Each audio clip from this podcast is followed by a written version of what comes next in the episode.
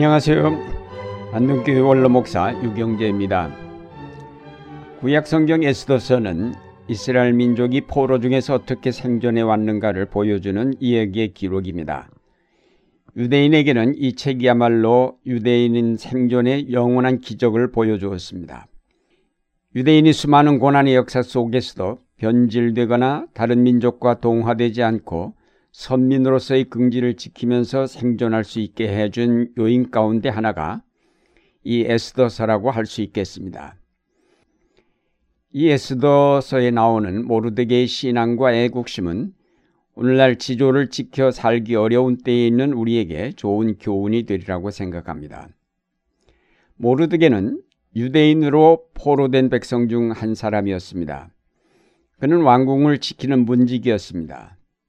그는 비록 포로민이었지만 언제나 민족의 긍지를 특히 선민으로서의 긍지를 결코 잃지 않았습니다. 그런데 아말렉 사람인 하만이 왕의 신임을 얻어 정리대신이 되고 그가 궁중을 드나들 때마다 모든 신하들이 그에게 꿇어 절하였습니다.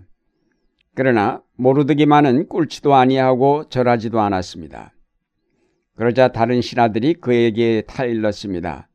너는 어찌해서 왕의 명령을 거역하느냐? 그러나 모르드게는 막무가내로 결코 절하지 아니하였습니다. 모르드게가 왜 하만에게 절하지 않았는지 그 이유가 분명하지 않지만 아마도 하만이 아말렉 왕인 아각의 후손이었기 때문일 것입니다. 아말렉은 이스라엘이 광야를 지날 때 그들을 가로막았던 일로 해서 대대로 아말렉과 이스라엘은 서로 적대적이었습니다. 그러다가 사울 왕 때에 아말렉을 섬멸하도록 예언자 사무엘의 지시를 받고 사울 왕이 전쟁에 나갔다가 명령대로 그들을 완전히 섬멸하지 않고 아각 왕을 사로잡아 돌아왔습니다. 이 일로 해서 사울 왕은 하나님의 버림을 받았고 새로 잡아온 아각 왕은 사무엘의 명령을 따라 여호와 앞에서 아각을 찌고 쪼개었습니다. 이런 일 외에도 아말렉은 율법에도 아말렉의 이름을 천하에서 도말하라라고 기록되어 있습니다. 이런 역사를 베냐민의 후손인 모르드게는 잘 알았을 것입니다. 그런데 그 아말렉의 후손인 하만이 총리 대신이 된 것입니다. 그는 죽으면 죽었지 유대인의 긍지를 꺾으면서 그에게 절할 수가 없었던 것입니다. 그가 비록 포로민의 신세였지만 율법에까지 적혀 있는 아말렉에 대한 저주를 결코 소홀히 할 수가 없었습니다. 그가 지위로 자기의 상관이요 전국을 쥐고 흔드는 총리 내신이었지만 그는 끝내 유대인임을 고집하면서 결코 절하지 않았습니다. 이 사실이 즉각 하만에게 보고되었고 모르드게가 유대인임을 알게 되자 전통적으로 이어져 오던 적대 감정에 불이 당겨지고 마침내 자기의 권력을 이용하여 이 뿌리 깊은 원한을 풀어보려고 결심하였습니다. 하만이 모르드게만 죽이는 것이 경하다 하고 아수에로의 온 나라에 있는 유대인 곧 모르드게의 민족을 다 멸하고자 하더라.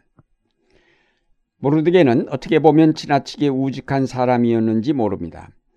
아무리 민족적인 감정이 그렇다 하더라도 지금 자기가 처한 처지를 보아서라도 융통성 있게 처신해야 했을 것입니다.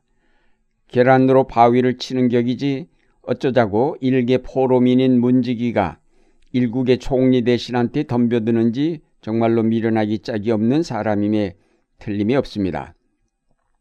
모르드게는 어쩌면 현실을 모르는 지나친 이상주의자였는지도 모릅니다. 사실상 그가 미련하게 행동함으로 자기 민족 전체에게 무서운 화를 자초하게 되었습니다. 아다롤 13일에 전국의 유대인을 죽이라는 방이 붙었을 때 아마도 많은 유대인들이 모르드게를 바보 같은 놈이라고 욕을 퍼부었을 것입니다. 그러나 모르드게가 이런 사실을 모르지 않았을 것입니다. 그럼에도 그는 자기 한 사람이라도 민족의 긍지를 지키지 못한다면 사실상 유대 민족은 존속할 수 없을 것이라고 믿었던 것 같습니다. 그는 어떤 의미에서 생명을 내걸고 끝까지 저항하였던 것입니다. 모르드게는 결코 자기 한 사람이 끝나는 문제라고 생각하지 않았습니다. 유대인은 원래 공동체 의식이 강하여서 전체와 분리된 자기란 생각할 수가 없었습니다. 자기 한 사람이 옳지 않은 일에 타협하게 될 때 그것은 자기에게서 끝나는 것이 아니라 그 수치가 민족 전체에게 돌아간다고 믿었던 것입니다. 그래서 그는 아무리 친구들이 구원하여도 결코 하만에게 머리를 숙일 수가 없었습니다. 이것은 민족의 자부심이요 하나님에 대한 신앙이었습니다.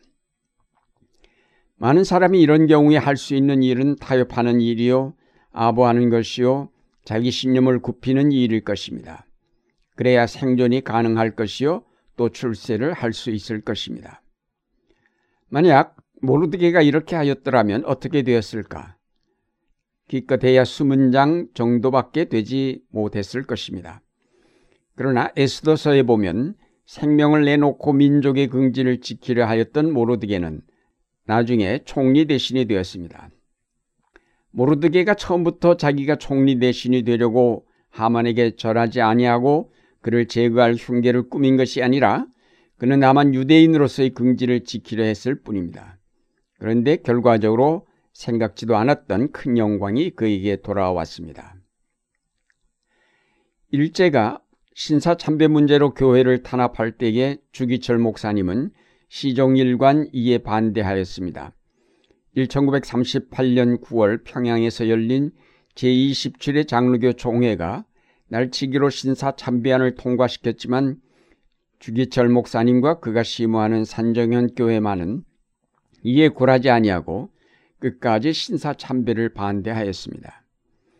그러자 주기철 목사님을 감옥에 가두고 가진 고문을 가하여 항복을 받아내려 하였고 산조연 교회를 마침내 문을 닫아 폐쇄하여 버리고 말았습니다.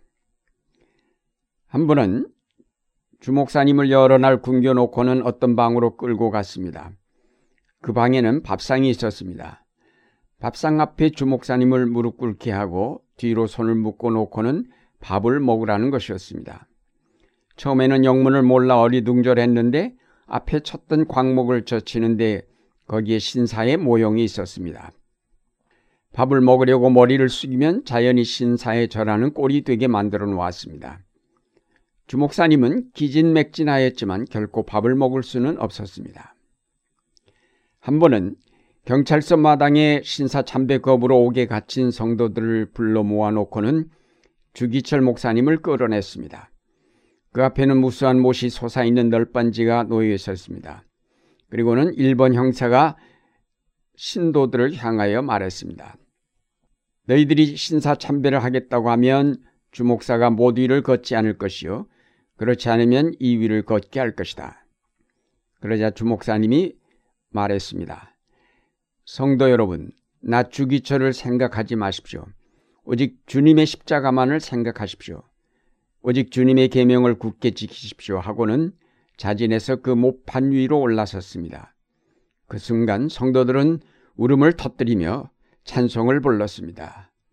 내 주는 강한 성이요 방패와 병기 되시니 한 발 한 발 내딛는 주목사님의 발에서 피가 흐르고 발자국마다에는 붉은 핏자국이 아롱졌습니다. 주목사님이 마지막으로 검거되기 전에 교회에서 하신 설교 제목은 일사각오였습니다. 그 한 구절을 소개하겠습니다. 나의 사랑하는 교우 여러분, 그리스도의 사람은 살아도 그리스도인답게 살고 죽어도 그리스도인답게 죽어야 합니다.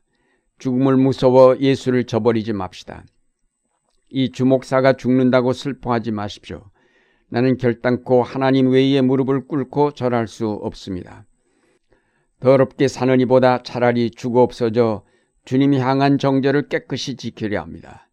주님 따르는 죽음은 나의 간절한 소원입니다. 나에게는 일사각오가 있을 뿐입니다. 주목사님은 끝내 1944년 4월 21일 49세로 이 세상을 떠나셨습니다. 언제나 우리들도 이와 같은 신앙의 정절을 지킬 수 있다면 이보다 더 아름다운 일은 없을 것입니다.